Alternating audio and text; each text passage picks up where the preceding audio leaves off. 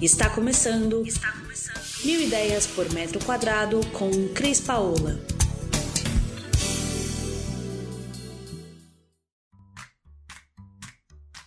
Vim aqui hoje para a gente discutir um pouco sobre manutenção ou prevenção dentro da casa da gente. Eu queria falar um pouco disso porque a maioria das pessoas espera que as coisas parem de funcionar, quebrem, lasquem, fiquem horrorosas para tomar a iniciativa de fazer uma manutenção.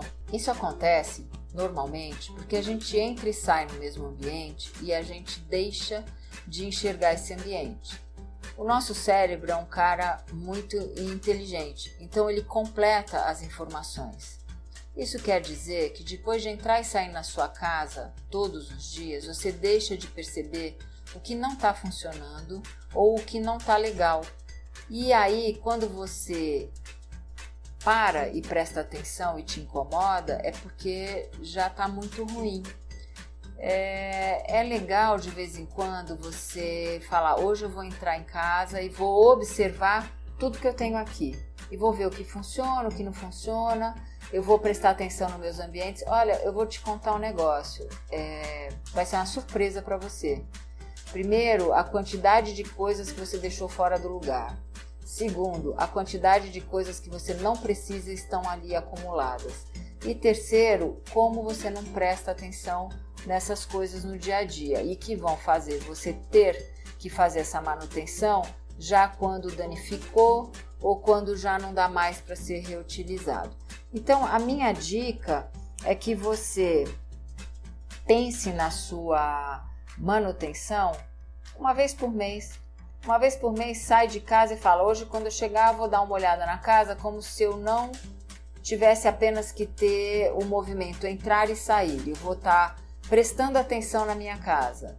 E daí você vai ver aquela geladeira que já não está mais gelando, você vai ver uh, um objeto que já está lascado, um sofá que está surrado, um quadro que você não aguenta mais olhar. E é nesse momento que você elenca as suas necessidades e aí, de acordo com o investimento que você quer fazer, você vai estar tá mensurando quando que você vai agir em cada um dos itens que você levantou. É para vocês terem uma ideia, nem as luminárias que queimam a gente percebe, a não ser que você vai ler lá embaixo ou que seja um lugar que você realmente precise da luz. Então, olhar para o teto é uma coisa que poucas pessoas fazem talvez arquitetos e profissionais da área, porque eles estão sempre olhando para ver se está funcionando, né? Então, de, faça um dia de decorador de interiores na sua casa. Olha o que realmente não está mais legal, o que não funciona, o que, que você precisa investir e elenque isso e faça disso um, um projeto de melhorias na sua casa sem que você já tenha que interromper a casa e fazer uma mega reforma.